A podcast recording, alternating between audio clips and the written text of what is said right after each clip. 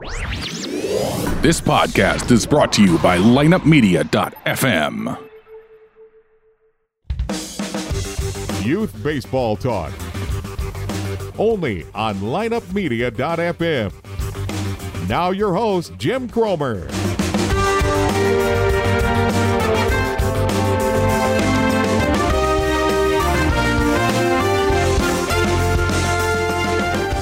Hello, everybody. Welcome to this week's edition of Youth Baseball Talk, brought to you by the Rope Trainer. As John Smoltz says, everyone should have one from big leaguers to little leaguers. I encourage you to go to theropetrainer.com, check them out. They have scientific data now that lets you know that the Rope Trainer actually works.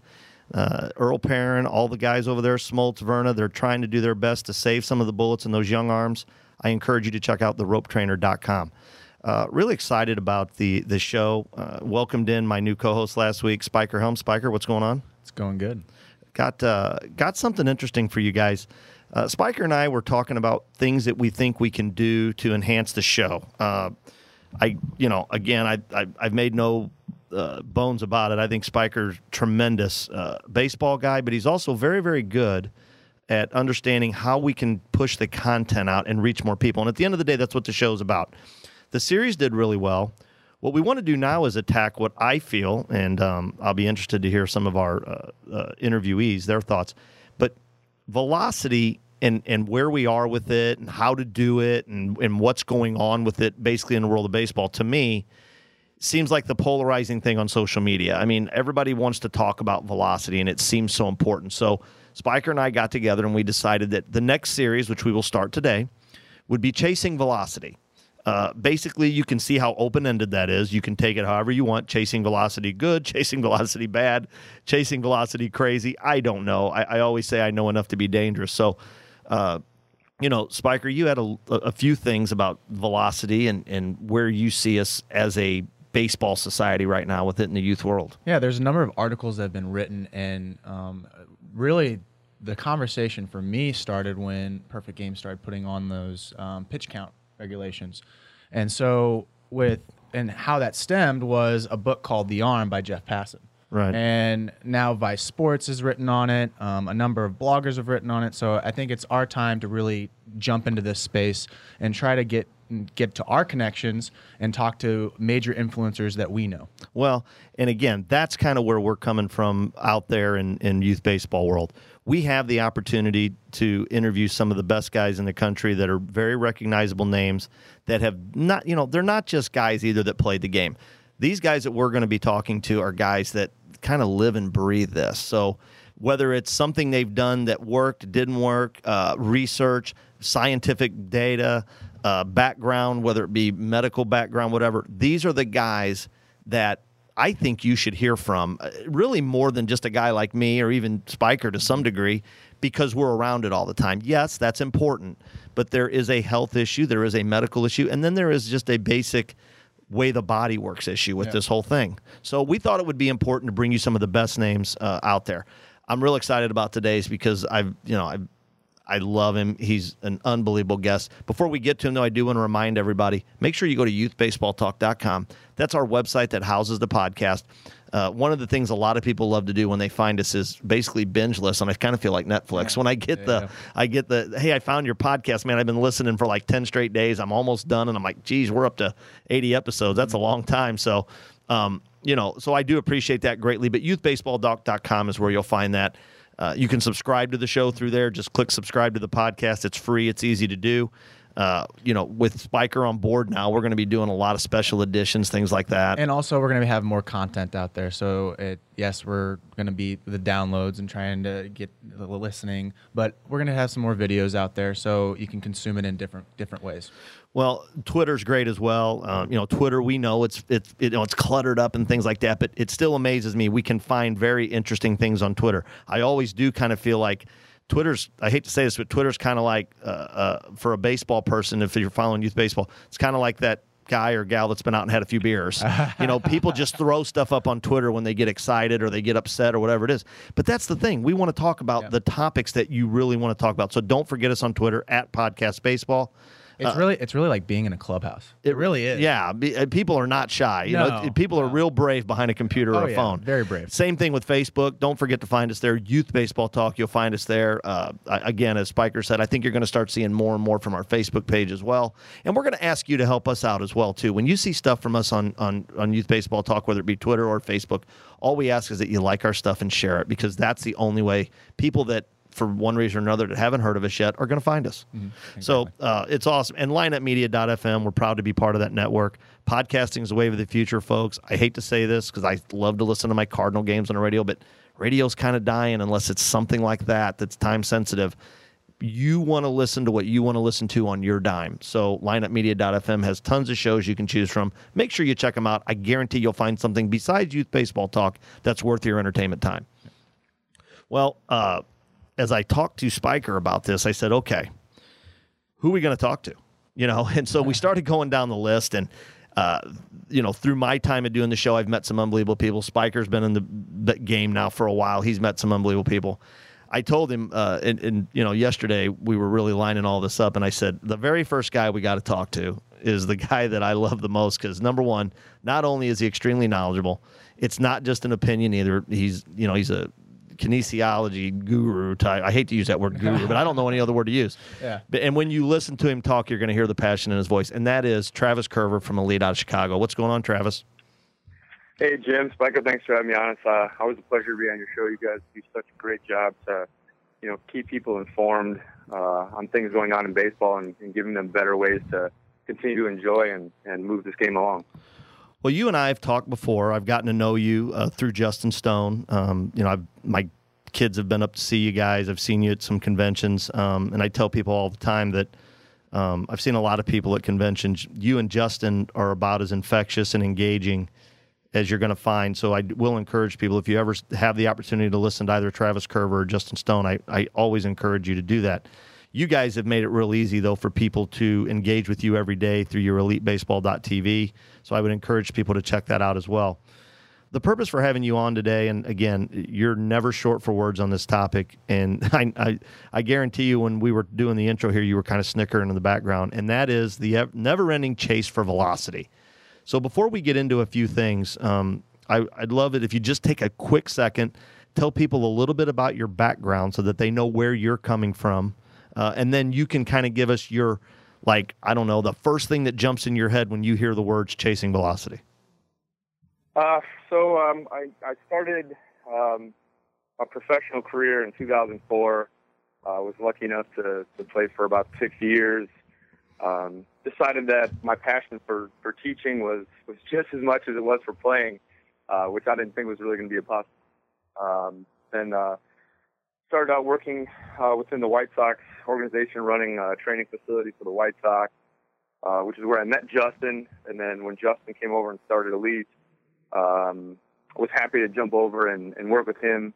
Um, him being a knowledgeable guy and uh, kind of pursuing, trying to push baseball farther than uh, other people were, especially in this area that we're in the Chicagoland area. Uh, so that was exciting. Um, and Justin being a, a guy with a degree in kinesiology uh, was a good fit. And he was already at that point doing uh, 2D video analysis because that's was the cutting edge at that point when we first got together and he was one of the first guys I know that was doing that. So jumping on board with him, being able to learn with him, him him being able to put me in front of other people to learn from, and us kind of pushing each other, uh, it's kind of made me who I am now. And I think you know it's funny as you say, like you know, kind of my background. It's like I change every year. I don't think that there's ever been a year that I've been the same as the year before. I think that's because the game is changing, technology is changing, statistics are changing, um, the way we can analyze data and, and capture data is changing. So um, I think it's really important for everybody out there, including myself, to try to stay as educated as possible, knowing that we're not always going to know the answers. Um, and when you talk about velocity, you know, it was it was funny when you asked me the other day to to jump on the show with you. Um, I just got done doing an interview with a young student of mine who's doing a research paper on um, throwing, uh, pitching specific, and arm injuries and you know it stems from everywhere and you know the velocity is such a double-edged sword as you put it when you were talking in the intro that you know to me you know there's the dangers of it you know that that you stress it so much upon young kids that aren't necessarily physically ready to do that yet. Um, but it's also to me, you know, part of what makes the game fun is you're, you're saying, listen, you know, if, if you want to compete in this game, you athletically have to be better than other people, and that's the driven part of the velocity side, where you know who can throw the hardest. You know, it's that that macho bravado thing of who's got the best arm. So, you know, I think there's always a good and a bad to it because as a as a fan, I think fans like to watch guys throwing hard. Um, so that that is always a drawing and appealing thing. Um, then, like I said, you, you get the other side of it that you know the chase for it when some people aren't ready to make that part of what their chase should be. You know, leads to things that we don't want to see, which is you know youth kids uh, sitting out seasons. You know, I've seen now 14 year olds, 15 year olds, you know, having Tommy John, um, which which is kind of crazy. You know that you know some of these guys are losing a little bit of their youth. Um, trying to live in a grown man's arena. Well, you know, I I hate to say this, but I think we equate everything with kids to what we see on TV. Um, you know, where what should we be doing? What is out there? Like how you know, here's the one that I love all time. You can give me your thoughts on this spiker, but this is my favorite one. If I don't do it, he's going to get left behind. That's my that's that seems to come out of parents' mouths every day. Yeah, well, like a 12 year old's worrying about velocity, and it's like, dude, you haven't even gotten to your puberty yet. Like, you haven't even gotten to that point where you're going in high school and then you start developing muscles. You know, on that oh, note, yeah, go ahead, Travis. For sure. I mean, that's that's that's one of those things, you know, that you know you feel like as a parent, you're like, well, but if my kid's not, you know, in this travel organization, or if my kid's not taking lessons, or if my kid's not throwing this speed, then he's never going to be able to catch back up. You know, and the unfortunate is, is that that's not really the case. I mean, everybody physically matures at a different point. You know, I've seen a lot of kids. You know, I see this actually quite a bit. You know, I get a lot of times I'll get juniors or seniors in high school that I've never worked with before, and they'll come into me and they'll be like, "Hey, listen, I can't get any colleges to look at me." You know, that I I, I was talking to this school and they told me that I needed to get to 86 for them to take me take me seriously. And, you know, the kid will come into me and he'll be throwing, you know, 78. And I'll be like, okay, well, you know, your timetable is short for if you're trying to get to that goal now. You know, but some of these kids at that point are at 78 because their body, when they're younger, wasn't ready to physically throw 86. You know, and some of them, as they come in and we go through a little bit of a consultation about, you know, where they lack in mobility and how they need to build strength up to be able to continue to develop and really kind of push that velocity thing. I've seen some of those kids within, you know, four months or so get up to an 86 number. You know, and and to me, that's that's less about them having to have thrown 86 when they were 15 years old, when their body wasn't ready.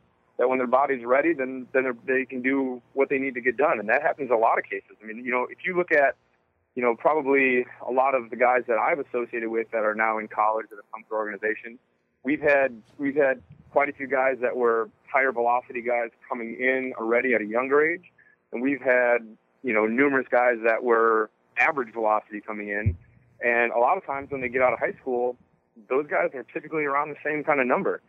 So I don't think it's necessarily a race to try to get there first. I think it's a race to try to get your body ready, and when your body's ready and you're willing to work, you're gonna you're gonna have an opportunity to get there. So, you know, as a parent, I know it's tough because you want to see your kid be the best, but you know, that's like saying, hey, you know, son, you're you're 14 years old. You know, why why is your education level not high enough that you can't go run a business right now?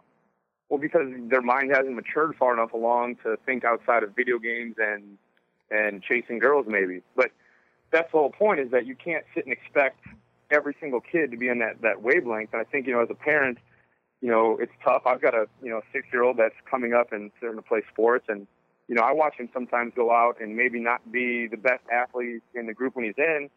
You know, I'm trying to keep him interested and having fun. And if he's not the best, that doesn't bother me. You know, it's one of those things like if he grows up and he's physically ready to to do something at a higher level, then you know I'll be I'll be ready for that point. So I think you know talking to parents and getting parents to understand that there is no timetable to be great.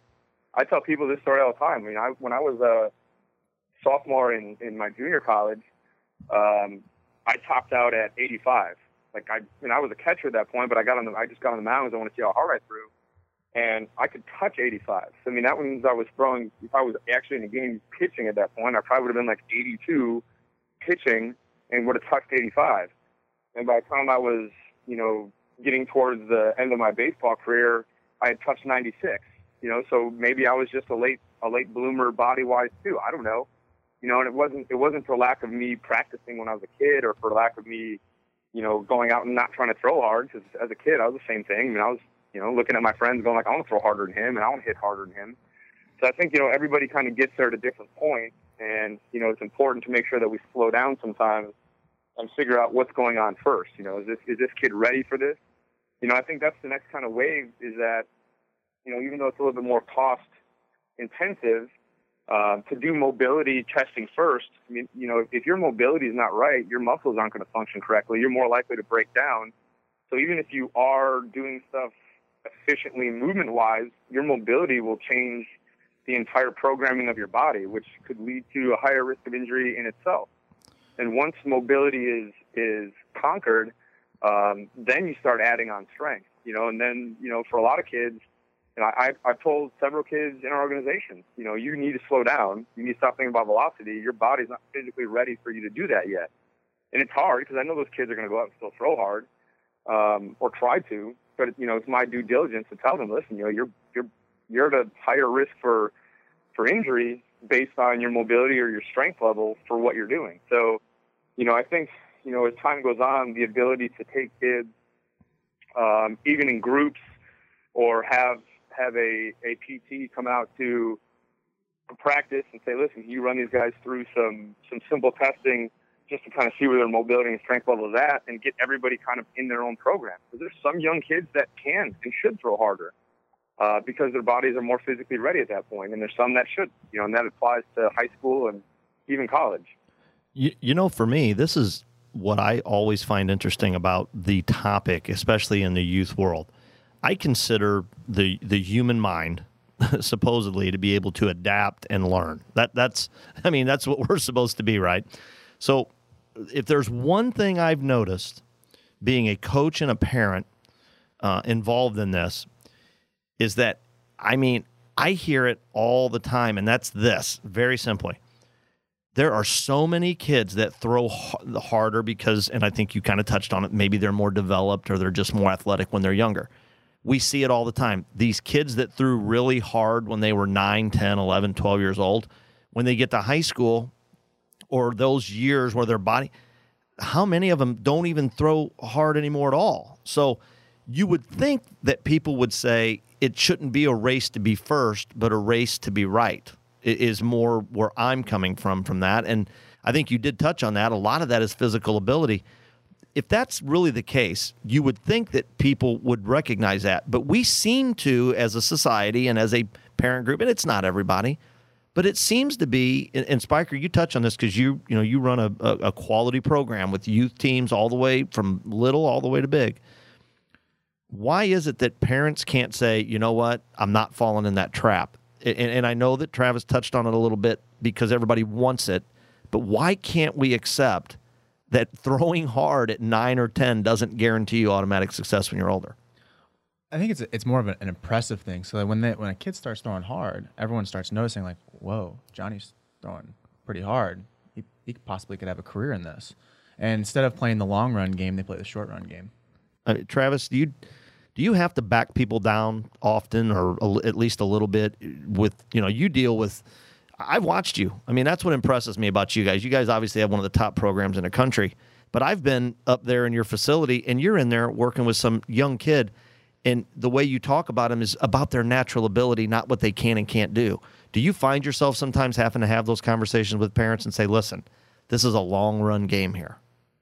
Oh, that's a nonstop. I mean, that's one of those things that, you know, the longer I've done this, you know, when I when I first started out, you know, it's hard to have conversations with parents. I think when I first started because you know, some parents are going to you know probably let them down a little bit when you tell them the point where their kid's at and what their kid needs. And some parents are going to get overly excited when you tell them, you know, where their kid's at and, and, and what their kid needs. And so, you know, I've, I've had it in both ways. I've had kids come in that their movement pattern was a very high level movement pattern for their age, you know, and I could I could tell the parents like your kid one your kid one day is going to throw real hard you know, then it's just a matter of time. And I told him, I said, you know, I've got I've got a kid that came in yesterday, you know, I talked to the dad and I said, man, like there's there's not much movement wise that your kid does poorly.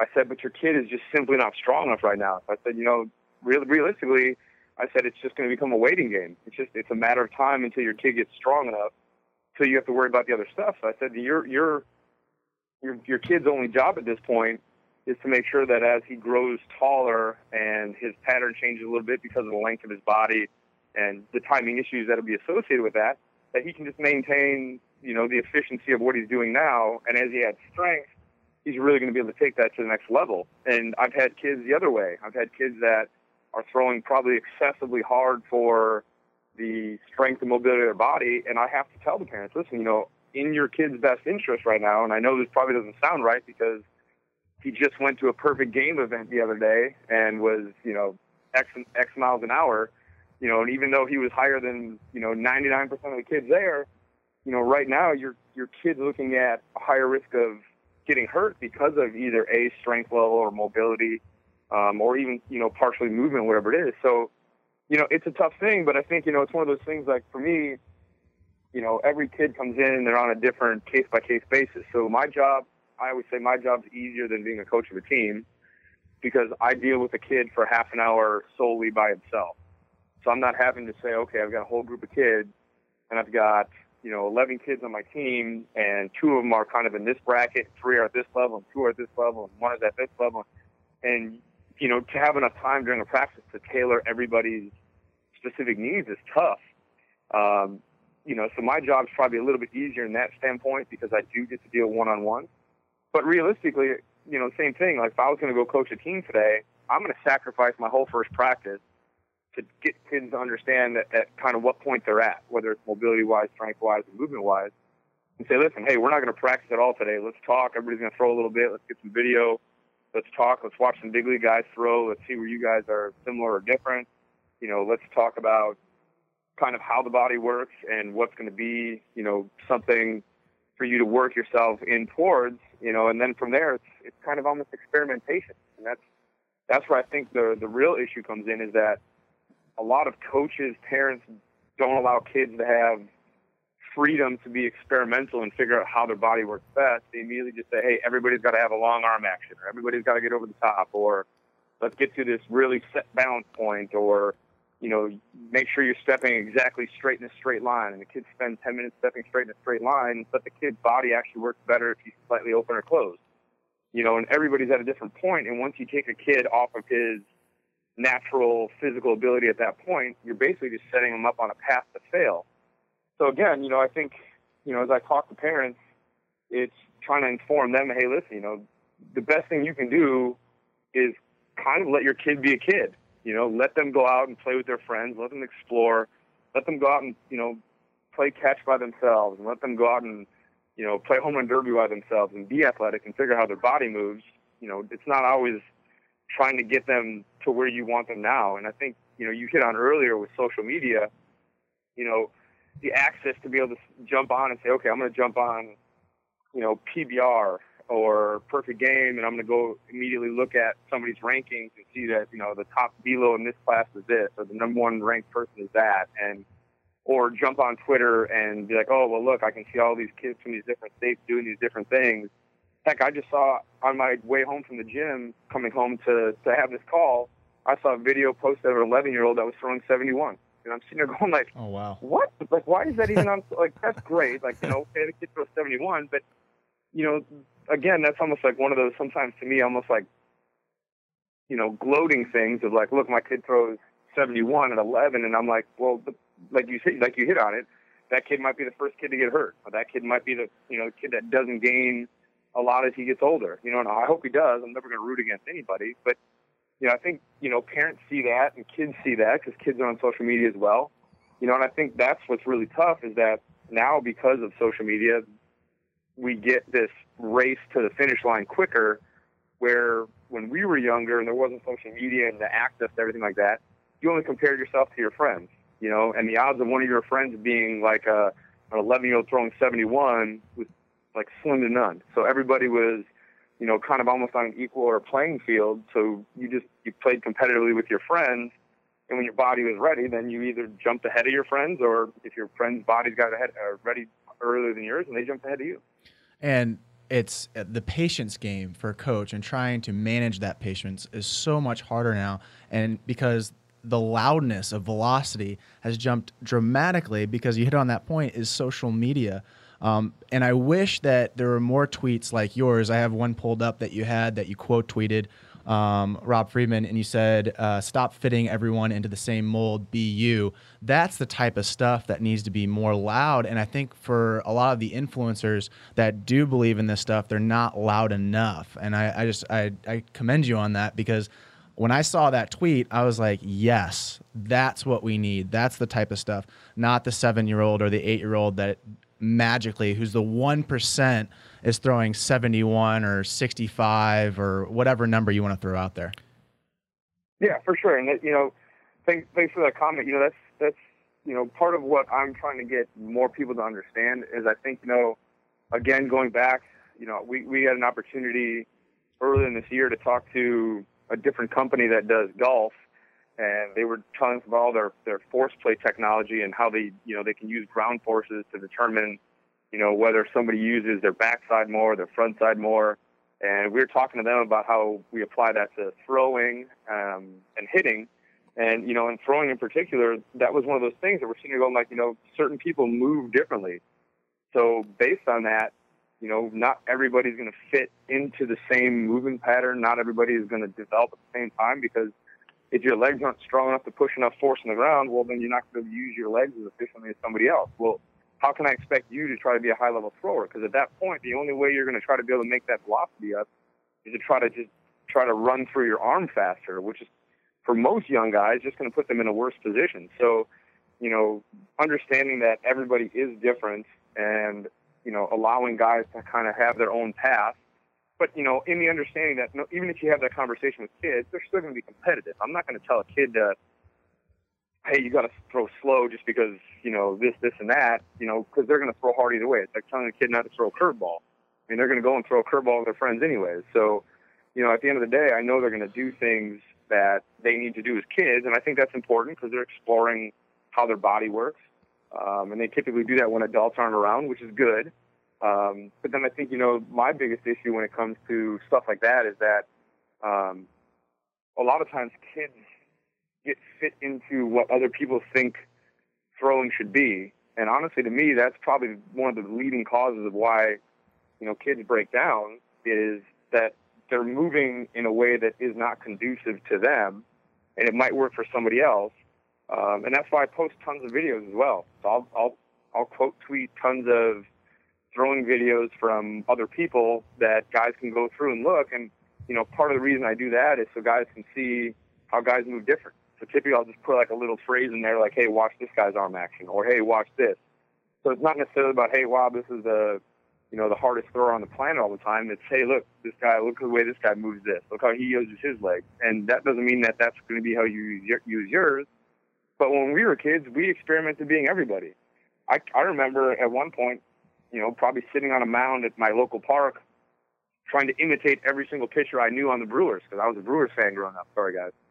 Um, but but um, I remember I remember you know trying to to mimic them. Even even Teddy Higuera, even though he was left-handed, I'd be up there trying to be Teddy Higuera.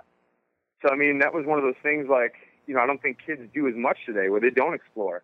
Because if you try out 50 different things, the odds of you finding something that works better for you is is exceptionally higher than if you go somewhere and somebody says you need to throw this way. The odds of that coach guessing the exact way that your body should work is got to be darn near zero, which means you're going to get lucky every once in a while and maybe hit a couple things that fit somebody, but you also might, you know, deter the other percentage away from ever being able to figure out what they actually need to do. You know, Travis, uh, as I listened to you talk, and I was glad that Spiker brought up the tweet. Um, obviously, you know, you, uh, especially elite baseball uh, specifically, you guys have such a large social media following. We've discussed social media. and We've mentioned that word, and that's weird to, to think about that. But we've said the word social media now numerous times at the beginning of this. Um, before I get to the questions that we want to ask you, I have one last thing that, that I want to know your own personal belief on. Do you take what you put out on social media very seriously? Like, do you feel that you have a responsibility to be responsible with your social media? Oh, absolutely. And that, you know, one of those things that, you know, I tell a lot of my students, I, I tell them all the time. I say, listen, I said, I, I try to give guys varying um, ways of thinking about things, whether it be from the mental standpoint. I put out probably a, a third of my tweets are probably mental process thinking, just you know, and every once in a while you're going to hit somebody in the wheelhouse where you say something and they go, man, that really makes sense mentally. And I'm not expecting to hit everybody every time I do it, you know, and, um, and I also tell my kids, you know, the kids that I work with, especially, I say, listen, you know, once you come in, like if you're on social media, if you're on, you know, Twitter, follow me. I said, I don't tweet anything about my family. I don't tweet out anything else like that. It's, I said, it's a, it's a strictly baseball account where all I'm doing is I'm trying to help feed you more information um, that you can take the way you want. Because that's the biggest thing. Is again, if you know, if I'm putting out like a, I tweeted out a video of Bartolo Colon just having a shorter arm action. Yeah, I saw throw. that one. That was a good one. Because I get I, I get so many kids that come in at a young age, and every single every single one of them is like, oh well, my coach wants me to get my arm really long and extend it out. And I said, well, that's fine. I said, but the problem is that a lot of these young kids, when they extend their arm out, they run into this big timing issue that they can't get their arm back into a, a loaded position to be able to throw. So I said, look, I said, here's a here's a big league guy that's you know into his 40s, still throwing exceedingly well with just a real simple arm action. You know, and it, it's it's not about having to be long because somebody else is long or having to be short because somebody else is short in their arm action. But it's really figuring out how you work as opposed to trying to appease what somebody else thinks you're supposed to look like. You know, so for me in my in my social media, I do take it, you know, serious where I want people to understand that there are multiple ways to come up with the same solution, that it's not about doing it one way. It's not about getting there, again, it's not about getting there immediately. So, you know, I try to help people, you know, in a similar way that you guys do by passing on information from people that have other information. So a lot of the videos I tweet out aren't from me. It's from people I follow and I say, oh, that's a good video for people to see. Or, hey, that's a good way of mentally thinking. Let's throw that out there. So, you know, some of them are my own thoughts, and some of them are things that I take from other people as well. I think that's, you know, how we all learn is is by by giving and taking. And the career evolves, like it, it evolves out over time. I mean, look at Colon. I mean, I think the internet wasn't invented when he first entered into the league, but he has completely changed himself to a guy that was a power thrower to now I'm just going to dice up and just be a, cra- a crafty righty. So it, it, it changes over time. And with with young guys, it's it's trying to tell them, hey, you're you're young right now. You will be older. You will get bigger. You will get stronger, and your your body could possibly throw 90, just not Right. now. Right. Well, Right. Travis, it's that time. We got to put you on uh, uh, the proverbial hot seat, so to speak. So, I think we had mentioned that um, when when Spiker, uh, really, this was kind of his brainchild. When we when we talked about how we wanted this to be a little bit different, we take very seriously the role of us being that liaison between you and a lot of parents and coaches out there that really ultimately are just looking for answers which you know you've been with me almost from the beginning that's kind of what this show's about right we're not we're not definitely saying do this don't do that do this no. we're like here's a bunch of information now go out research a little bit more go meet some people talk to them do what feels right okay Follow you so on Twitter. yeah, follow you on Twitter. So, um, so we've got we put down four questions that we feel like these would kind of encompass if uh, if some parent in you know St. Louis, Missouri, or or Long Beach, California, or somewhere out in Maine, somewhere in Canada. God, who cares where it is? Netherlands. Yeah, if they had the opportunity to, to ask you four questions, we kind of now obviously people, you know, heck, they may want to know how hard you threw or whatever. Uh, My point is, these are four questions that we think kind of cover a lot of thoughts that they have. So we're gonna, uh, we want you to be as honest as you can be, okay? Which I know that's no problem for you, and that's why I love you. So I know that's not an issue. So the very first one, you ready? Yep. This is a good one. Is throwing a baseball safe, or better yet, even a good idea? Well, that's that is a good question. You know, uh, and, and I have a couple responses. You know, one we started doing a little bit of weighted um, weighted throwing, and I get people all the time like, "Well, you guys are using weighted balls," and I said, "Well, I said if you think about it, even a five ounce ball is a weighted ball. It's just an arbitrary number that was placed on a ball. So I mean, you know, that's one of those things that I, I, I think that throwing is a safe thing. Um, I think from the, the majority of research that's been done now, um, most injury is caused from fatigue, and that fatigue can come from several different factors. That fatigue can come from, you know, overthrowing too many times in one session. That can come from not having enough time between throwing sessions. That can come from, you know, muscle deficiency, so your muscle breaks down quicker, so you're going to fatigue sooner. It could come from efficiency of movement, but really, it's it's the fatigue that caused a lot of that. So I think, you know, inherently you know, when I was growing up, it was always, well, you know, throwing a baseball is inherently, you know, dangerous because it's, you know, this, this, and that. And, and I don't think that that's necessarily the case. Um, I think, you know, the arm is built the way it was built for a reason. You know, if the arm wasn't supposed to move overhead, then the range of motion in our arms wouldn't be the way the range of our motion in our arms is. Um, so I don't think it's necessarily, you know, risky to throw a ball. I think you should throw you know that's you know part of human nature. I mean, you give a you give a kid a, a ball at a, a real simple young age, they don't even know how to throw yet. They're going to pick the ball up above their head typically, even if it's right by their ear, and they're just going to push it out towards you. Um, so I think you know it's one of those things that I think is important um, for for development, and I think you know should be done. And obviously, as we talked about prior to this, um, should be done in a controlled environment where you know you're not you're not subjecting people to fatigue. You, I mean, again, in this podcaster slash coach slash parent's opinion, you hit on the word that that signifies it all for me, and that's fatigue. I've listened to numerous guys talk about their opinions. I've heard doctors. I've talked to you know this and that, and it all comes down to me for fatigue. That's what I think has really changed. That if you look at the progression of baseball over the years and this quote unquote epidemic that we have with arm injuries, the one thing for me that has consistently changed is not enough rest. I'm sorry. I, uh, a lot of people, I've, I've, mentioned this on the show before. Tim McCarver, who a lot of people know very well, was a, a guy that you'd see on Major League Baseball, the, the games of the week and the best game. You know, he'd do all the playoffs he's now settled into a role as he finishes his career because you know he, he, just wanted to do something. So he's doing some Cardinal games. He said the most amazing thing. It was like a year or two ago.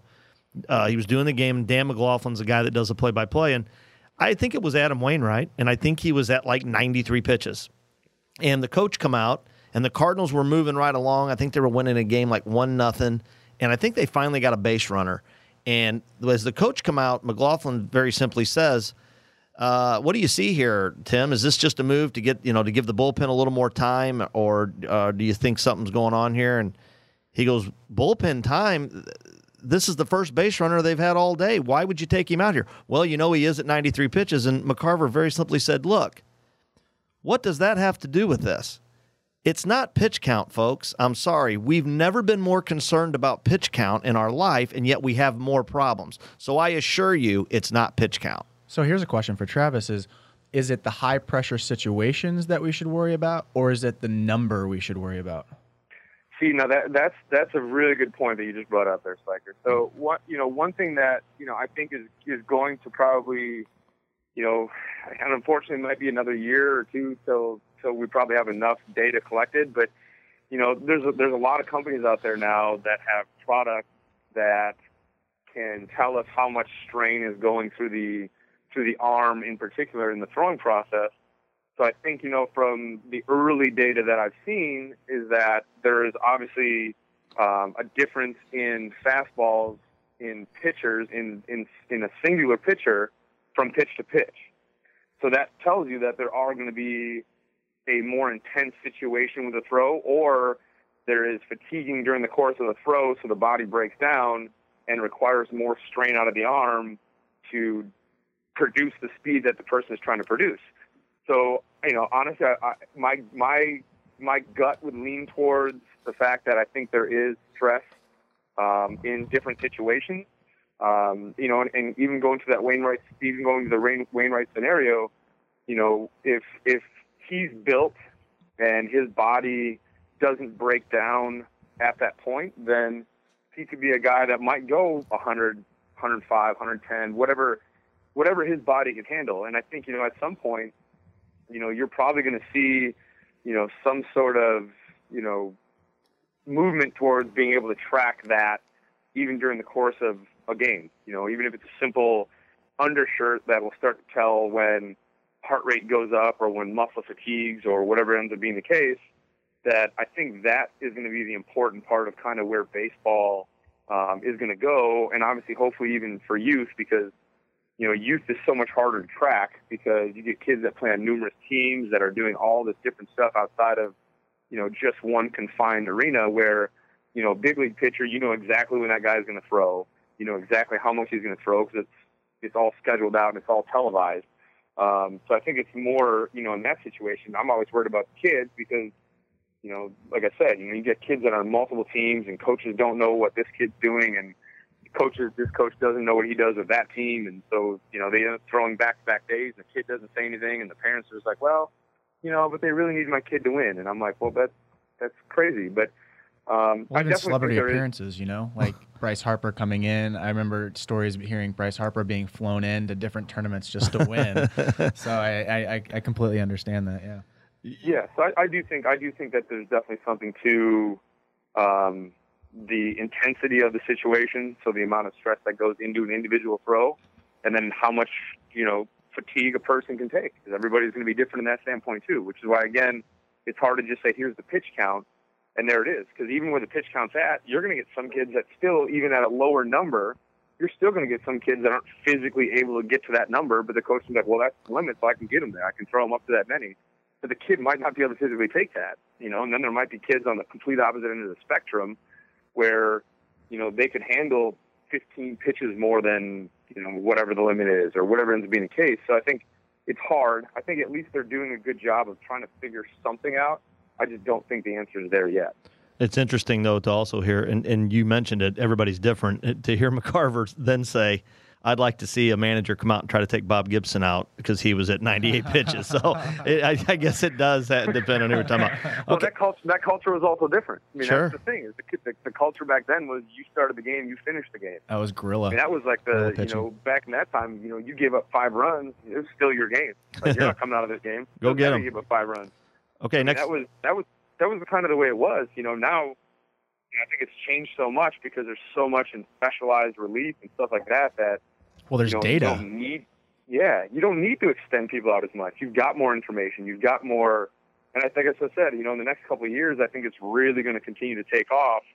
Where you know we have the same conversation in two years, you know, these questions are probably going to be a lot different. You know, and that's what's kind of fun for for me when I do this too is that you know it's going to continue to develop. And I, there's a lot of people out there that I deal with as well that you know don't like the fact that data and research and analytics is coming into sport. And me personally, I love it. I mean, the more information we have, the better off we are.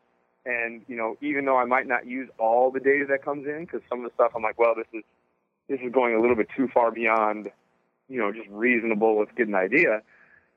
I would, you know, I'm gonna I'm gonna read and find every information that I can to at least give myself the chance to be best equipped, and then do my due diligence once I see that to try to, you know, even replicate kind of what they've done in their research and what they found, so that I can see, you know, in my arena and in, in a controlled environment for me, am I getting similar results or am I finding something different? Because again, there's not enough raw data at this point um, as it comes to fatigue and stuff like that for us to really completely know yet. Well, here's the one. This is a question that in this day and age, the way you know, you've always got to, uh, and I'm not saying it's a bad thing, but maybe I am. You know, as we overprotect our kids, okay, we overprotect, right? I mean, I never, you know, I'm sorry, I never wore a helmet on my bike, and I turned out okay, and I did a lot of things now that we don't let our kids do, and it were, you know, monkey bars. We can go on and on. But here's the question that every parent is going to ask too, because now that we've scared the hell out of them, really, uh, seriously, I mean, really, if you're a new parent to this and you listen to this, you're going, oh my goodness, right? So now that we've scared the hell out of them, the next question is, can you tell? Like this would be now. Now, mind you, remember our scenario. This is a parent talking to you. Can you tell if my kid is pr- prone to injury from pitching? Can I tell? Yes. I mean, there's there's definitely indicators that that will that will lead to that. And and again, that goes back to kind of the beginning, um, testing mobility. Um, whether you're talking about mobility through the hips, uh, mobility through the spine, mobility through the shoulders.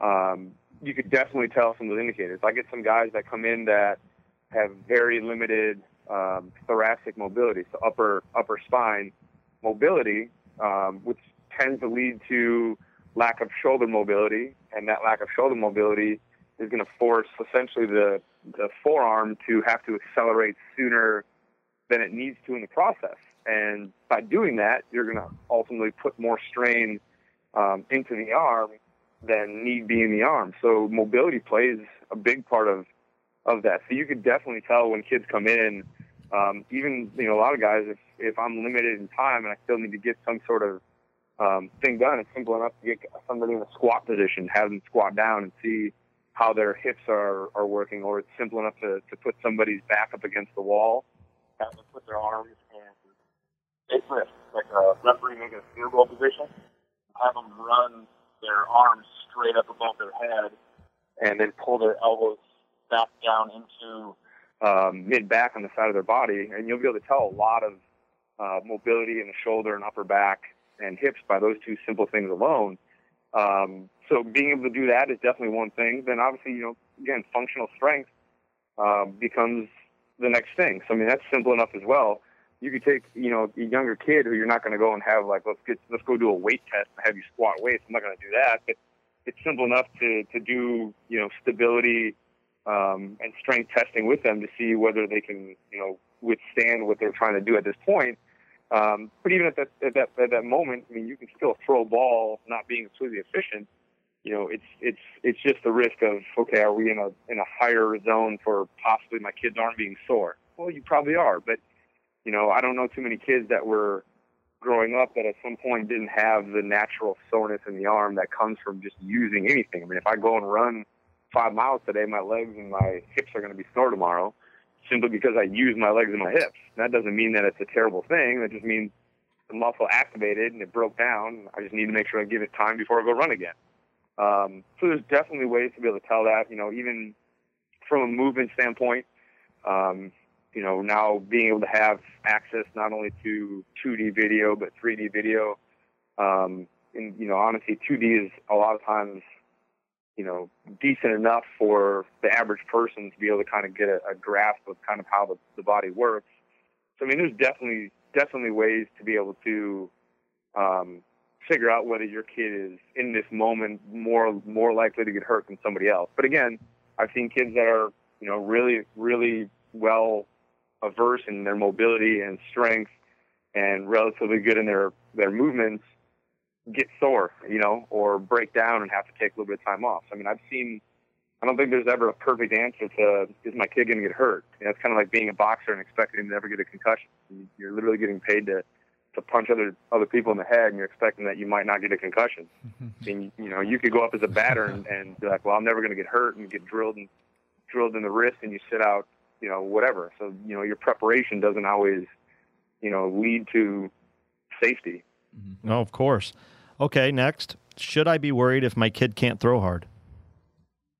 Absolutely not. And that's again one of those things that, you know, as we talked about earlier, it's not a matter of is my kid throwing hard, you know, in this moment. You know, it, there there's there's again this this unique desire as as an athlete or even as a parent to want our kids to be best, and I get that. I mean, again, my kid's six. Yeah, I mean, if, if my kid was out there, you know, playing basketball, if he's in basketball right now, and he's if he's dribbling around everybody and like making every shot he shoots, I'm gonna have a sense of pride because it's my kid. But if he's not the, the best player on his team, you know, as long as he gets done with the game and he enjoyed it and he had fun and he, you know, he's like, yeah, I want to go, you know, practice my dribbling so I can dribble better. To me, that's all that matters. Like it's it's a matter of allowing your kids to enjoy being a kid and having fun with their friends you know, and as time goes on and their body matures, if they go, hey, look, you know, this this route might work for me, I'm going to do that. You know, I, I had a kid the other day that came in and was nine. He's like, yeah, I'm a I'm a one sport athlete. I'm like, what are you? You're nine. Like, who says they're a one sport athlete when they're nine? Like, that's the craziest thing I've ever heard. Like, what? why would you even consider that? Why is that even a comment you're making to me? It's like it's like he was trying to say like how dedicated he is to baseball, and I'm like that's I'm like that's not good. I said you need to go be a kid, like go play basketball. Yeah, get some variety. play, you know, go play go play tennis, go play football, go go be a kid and like if you get to the point where your body starts physically maturing when you're, you know, getting into your sophomore, junior years of high school, senior year of high school and your body says, "Hey, listen, we can do some pretty special things because we're physically ready to do it." Well, then go pursue it more. Then then be like, "Okay, now I got to I got to I got to really make myself ready to go for this," you know? Okay, last question. Is there a breaking point for my kid's arm? is there a breaking point? I mean, there's a breaking point for anything. I mean, there, it goes back to the fatigue thing. I mean, you know, when you throw, you're always going to get micro tears that happen. It's like anything else. Again, you know, it's it's like building up muscle doing anything else. So, you know, me being at the gym earlier today, if I did shoulders today, so let's say I lift my shoulders, I'm going to get um, slight slight tears in my in my shoulder and the muscles, um, and I'm going to get a little bit of you know changed uh, mobility pattern based on how I moved while I was lifting. So it's my responsibility then at that point to give my muscle time to recover from those tears. So that's how they grow. They tear to be able to fill in to grow. And it's my job to make sure that at some point during the day, typically I do it after I lift, is to go back through my mobility work to make sure that my range of motion in my shoulders is back to normal. Uh, because it was changed because I did put you know strain on the joint by lifting um, and putting my arm through a slightly different pattern than it might be in a normal throwing process for me. So I mean, there's there's always you know a breaking point um, that something could go wrong. And again, that's one of those things. I mean, you know, you said it best I think earlier when you're you know talking about you know we could we could we wore we didn't wear helmets when we were kids and we sat in the front seat and you know I used to jump off my garage for for Pete's sake. You know, and I didn't really think about getting hurt. Now, could I have got hurt? I could have got hurt on every jump you know. But to me, at that point in my life, the the fun of the fun and thrill of jumping off my garage was was more exciting the other way. I'm not telling you guys to go jump off your garage. Don't do that. But I did it. Um, I did it, and I'm here to talk about it. That's what I'm saying. We we survived. overprotect our kids. but so at that point, honestly, like you know, if if and I know this sounds like again, this is to me not pulling punches kind of thing again, but you know, if your main thought is I don't want my kid to get hurt, then sports isn't the thing. I mean, realistically, Oh yeah. like Amen. You- Amen. you could practice you could practice every day, you know, in basketball, and one day just randomly land on somebody's ankle and roll your ankle. Well, what are you going to do about that? Not play basketball? You're going to stop jumping next time you go in the lane? So I mean, realistically, as a thrower, I mean, there's just there's an inherent risk that you could get hurt. That's that's part of that's part of what you're signing up for. Yeah, and again, no, that goes no back. bubble I wrap always, use, I, thoughts. I always use that as a I always use that as an analogy, like I said, for boxing. That'd be like a boxer, you know, being upset because they got a concussion. And in my head, I'm like, well, you you signed up to punch people in the head. Like what? and get punched. well, but that's but that's what you're signing up for. So when you're when you're deciding that you're going to take a baseball, especially as a pitcher, where you're going to throw it at a higher at a higher intensity for a longer period of time, and you and you're just assuming that there's no possibility or you don't want any risk of getting hurt, that's that's kind of you know out of the question in my mind. I mean, there's it's it's what you're signing up for. There's there's a chance you could get hurt, no matter how much preparation you do, no matter how much effort you put into it, no matter how good your diligence is about taking care of your arm and arm care and strengthening and mobility, there's there's an inherent risk that you could get hurt, and maybe you won't. But that's you you can't sit and like think about that in the back of your head the whole time. Like, well, I don't know if I want to go real hard because I don't want to get hurt. Well, you know that's that's you know something that people have to understand as well. I mean, there's just that's part of it. That's like getting in your car. Like, who wants to get hurt getting in their car? But the inherent risk is if you drive your car, you could get an accident, and it might not feel good when that happens. But Probably not. Still gonna yeah. get in your, you're still you're still going to get in your car, and you're going to go where you need to go. So you can either you know go to your job or enjoy your life, and that's just that's a decision you make, and you consciously know that something bad could happen, but you do it. You know, and that's the same thing. Is that as a kid, I never thought about, I, and it's weird because as a kid, like when I'm, I'm thinking now, like I was probably I don't even know, maybe 17 or 18, maybe just starting out in college before I even realized I even realized that your arm could could really seriously get hurt. Because when I was a kid, nobody talked about it. You just picked up a baseball and chucked it. If your arm was sore, you stopped throwing. You know, so if I was out throwing, you know, with my my dad in the park, or whatever, and my arm got sore, and I was like, oh, my arm's a little bit sore. You, you at that point you'd stop throwing, and if you woke up the next day and it was still a little bit sore, you wouldn't throw, and you just go grab your bat and swing. And That's- the day you woke up after that, it felt better. You go and throw again. It's the whole You know, doctor thing, like- right? The whole my arm hurts. you- my you arm never- hurts when I do this. said- Well, then don't do that. yeah. well, so that's the thing, right? Listen That you know, and that's where I think you know some of us don't have that. Some of us don't have that common sense because we're so overprotective or underprotective. Because you get that too, where you're just like, hey, you need to go up and throw every day until you can throw harder than everybody else. Well, that's kind of that's kind of loopy as well. So I mean, I think it's just you know know know the risks, know the rewards, and figure out you know where you fit in. But the tough part is, you know, kids kids need to have part of that responsibility, and it's hard at a young age. It's not the parents' responsibility. I mean, if, if the kid's like, "Listen, man, I'm I'm a junior in high school, and I got to go for it because you know I feel like this is my last shot, or otherwise I'm going to be done with baseball, and I don't care if something happens to my arm, I'm going to go for it. I'm not going to stand in that guy's way. I mean, that's that's that's his conscious. I'm not like, well, it's not in your best interest. So then the kids are like, well, then I'm just done with baseball forever. So I mean, there's there's cases where you know sometimes you you got to throw a little caution to the wind. Hopefully not with the younger kids, but you know I've seen guys in college be like, listen, like I something's got to happen. You know, either that or you know I'm done and I'm gonna go get a job, and I'm willing to I'm willing to say, you know, I might increase my my opportunity for injury here, but I got one last shot at this, otherwise I'm done. Well, that's that's a unique situation again. So it's hard to ever have a general conversation because there's so many different things that go into, you know, what's happening within a certain person. Well, I can tell you this. Um, I think Spiker would agree as we were kind of looking at each other a lot while you were talking and nodding our heads and you know almost in not not just in agreement but like man some of this makes so much sense that you were by far the perfect guest to have on our first uh, first episode really of the Chasing Velocity series. Travis, you do such a great job and you're so, so influential within the baseball community. For those that are not familiar uh, with where they can find you, tell our listeners how they can follow you. Uh, you can you can follow us at Elite Baseball Training uh, on on social media at Elite underscore Baseball or at Travis Kerber on Twitter. Obviously, you know if you get a chance, please also take a look at uh, at us at Elite Baseball TV, uh, where we've got a bunch of um, videos housed uh, for for members to be able to uh, help, hopefully, be able to train their kids better as well, and uh, also gives you a forum to be able to uh, send in videos um, for us to be able to kind of analyze and give you some feedback on. Oh, it's great stuff, and I, I, you know, obviously we've Justin's basically been with us almost from the beginning, and has been such a big influence on the show, and has helped us grow the show as much as we've helped you guys get the word out. So, um, you know, people that, that listen to this each and every week are really familiar with EliteBaseball.tv. But as we gain new new listeners, new followers, if you're new to it, again, uh, you know, you'll hear me say it over and over again. I know there's some people out there that goes, here he goes again. He's talking about EliteBaseball.tv. I cannot cannot promote it enough. It's great stuff. And Travis, you guys do a great job, and I appreciate you coming on, my man. Thanks, Jim. Thanks, Spiker. You guys are the best, man. Keep up, keep up what you do. All right, take care, my man. Appreciate you so much. Thanks, Travis.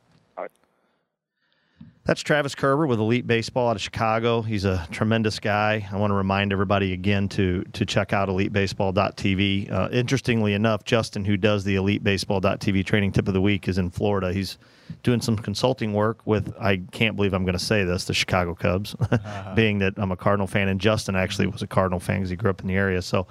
Um, it was interesting that you know while we don't have an elite baseball tip of the week this week, we actually heard from Travis, which there's a lot of great tips in there. Um, uh, I want to remind everybody too that uh, this show is possible thanks again to the rope trainer. I encourage you, theropetrainer.com. Check it out. Earl Perrin, John Smoltz, Chris Verna, three guys that are trying to change the landscape of how we go about protecting the arm, but at the same time training it and getting it ready without the unnecessary bullets. So make sure you check them out, theropetrainer.com. Uh, before we get to our Ask Rick segment, Spiker, you said something that stuck with me the whole time through that interview. And after listening to Travis, I want I want you to give me your thoughts now on something you said. One of the things that I think is a huge issue, and I think the driving force behind the biggest problem when it comes to this is is when a kid, especially at a young age, does things that other kids at that age can't do. It- As the example in this particular instance, throw a baseball hard, especially if it's really hard. I, Travis brought up the kid that's 11 and throws 71. I mean, that's ridiculous. That's- that's 1% okay. of people. Yeah, I mean, it's less than one. I'd probably Yeah, bet. I think I said seven. I think it was or, or whatever it was. So this thing you said, just I couldn't get it out of my head that I think this is sometimes part of the driving force. At any time when a kid's that young and does something, and, and I'll call it extraordinary. That's fine. Why not? Why not say it's extraordinary when a when you have the kid or if the kid's on your team that just throws so hard? We've all seen them, right? They're out there. Every every good team's got them. They heck, the real good ones have two or three of them. But it's this mentality, and you said it. Maybe my kid can have a career in this. Now, it's one thing to say that when they're in their body. Uh, For some kids, high school, not all kids, but for some kids, high school, definitely college.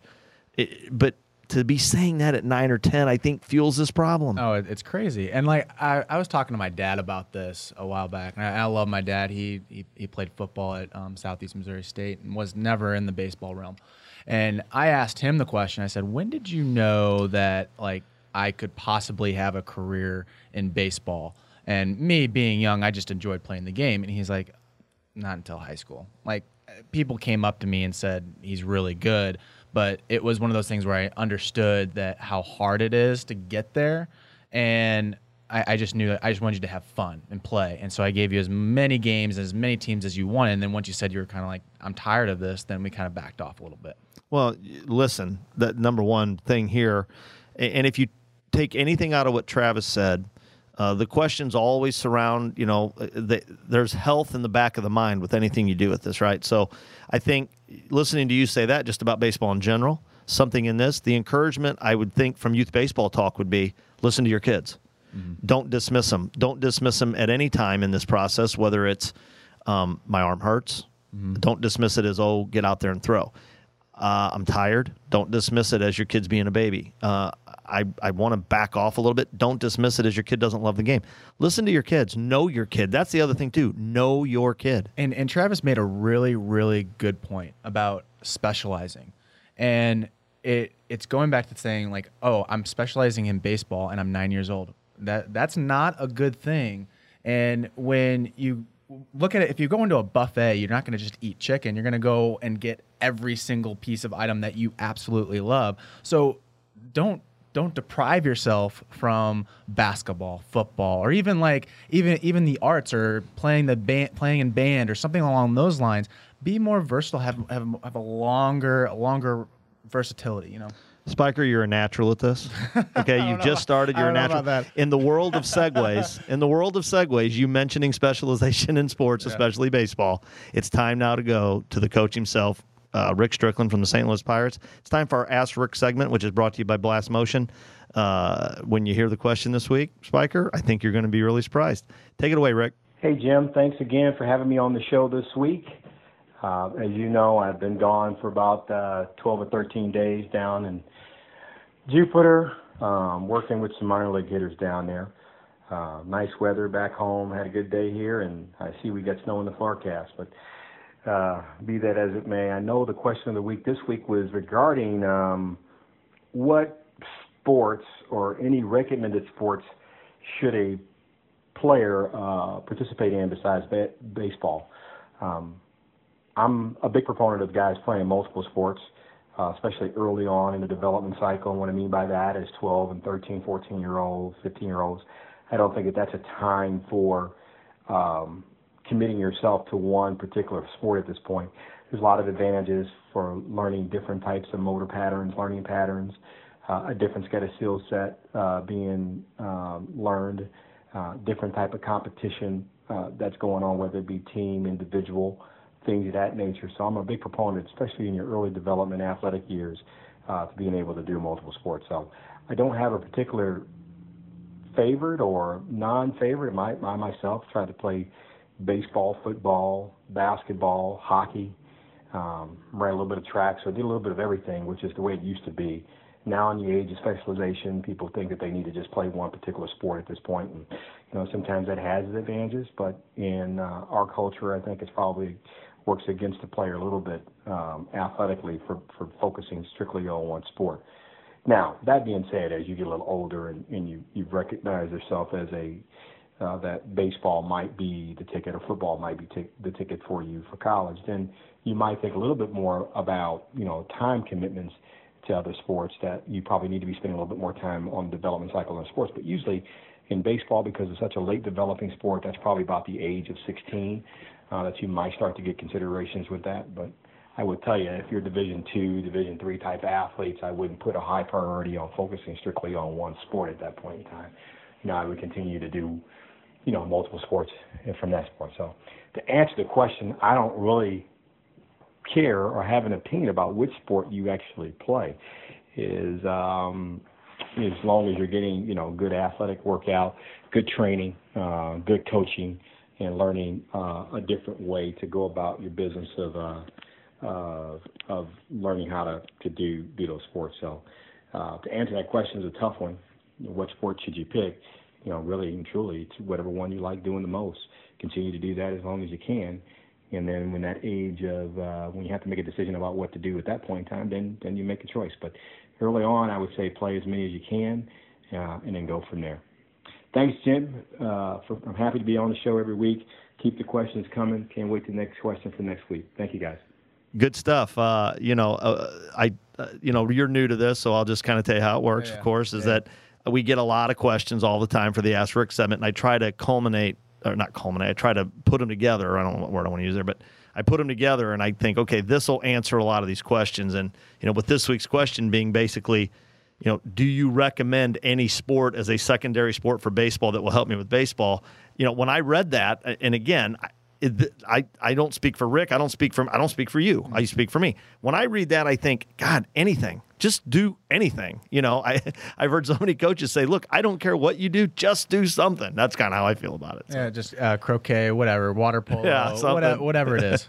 Get, something that doesn't involve just using the thumbs on the controller. Exactly. But I'm pumped. But no, do do some of that too. Be a yeah. kid. Nothing wrong with that. That's you know the show's for kids. Be a kid too. Mm-hmm. You know, mm-hmm. I've always said that. If, I tell my kids, I look, like I don't care what you do in your your free time, as long as you're doing constructive stuff with a lot of your time. I'm fine with it. I don't I don't care. So. Uh, good stuff. This is a good first episode. I like this. This was good. I'm looking forward to it. We've got great guests lined up. We encourage you to make sure you you keep following the show. A uh, lot of great back episodes. The most encouraging thing that I see, and I was telling Spiker this when he first came on, is the encouraging part for me is you know you've got new listeners that find the show because you know we don't just have this episode downloaded every week. I mean we get downloads from the very first episode we did two years ago every week. So that means people are finding us. You guys are enjoying the show. Don't forget, we encourage your involvement in the show. Make sure you check us out, youthbaseballtalk.com. It's where you'll find the show, it's where you'll find back episodes, you'll see some great videos. And of course, it's the easiest way to just subscribe to the show. You'll get a notification every time we release a new show. It's very simple to do. youthbaseballtalk.com. Don't forget our Twitter at Podcast Baseball. We love it. Facebook is great. Youth Baseball Talk, you'll find us there as well. Spiker, how they find you again? Um, we have a Facebook page, Tournament Guy, if you want to go there. Um, we have excellent video content. Um, Youth Baseball Talk has shared a number of our videos. Um, that's how Jim found me, as well as you can find us on Twitter, um, Tourney Guy, at Tourney Guy. No, good stuff. Well, in the books, my man. That's number one. Boom. I'm excited about this. It's going to be good. I think the value prop is going to be huge. Yeah, I do. And again, we'd love to hear from you guys and, and anything that, you know, anything you get out of this that's helpful. We'd love to know that. And again, I've said it once, I'll say it again. The email is simple info at youthbaseballtalk.com. You can disagree with this stuff and send us some notes. We'd love to hear it. So don't forget us. Send the emails, tweet at us. Facebook at us. We want your engagement. We also appreciate you sharing and liking the stuff that we do on social media. It's how we grow the show. So, for my co host, Spiker Holmes, for myself, Jim Cromer, this is Youth Baseball Talk. We'll see you next week. Tune in next week for another edition of Youth Baseball Talk. Subscribe and leave a rating and review on iTunes, Google Play, Stitcher, or wherever you listen to the show. Find us online at youthbaseballtalk.com, facebook.com slash youthbaseballtalk, or on Twitter at podcastbaseball. Plus, check out all of our podcasts at lineupmedia.fm.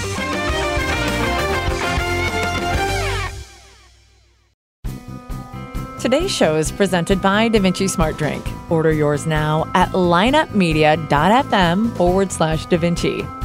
DaVinci, excite better thinking. You need a mental boost? DaVinci Smart Drinks were designed with professional thinkers in mind. With key ingredients shown to improve cognitive function and increase mental energy, DaVinci Smart Drinks excite better thinking. Drink a DaVinci. Let it go to your head. This podcast was a presentation of lineupmedia.fm.